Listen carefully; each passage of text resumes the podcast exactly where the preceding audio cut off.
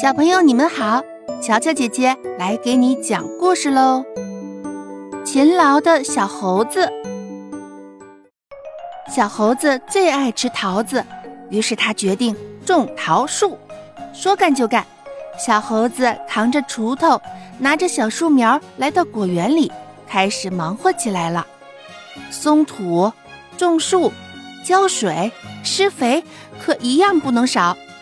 小猴子忙呀忙，忙呀忙，终于把桃树种好了。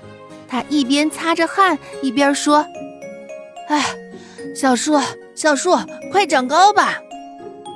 勤劳的小猴子每天都要去果园里浇水、除草，在他的精心照料下，果树长得是又快又好。又过了几个月，小猴子又发现桃树开花了。一朵朵粉白色的花绽放着笑脸，美极了。小猴子激动地拍起了手：“小树，小树，快结果吧！” 转眼间，春去秋来。当小猴子再次来到桃树下的时候，呀，桃树上已经结满了沉甸甸、大大的桃子。小猴子开心地笑了。小故事有大智慧，小朋友们。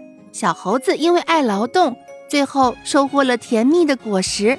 我们是不是也应该向他学习呢？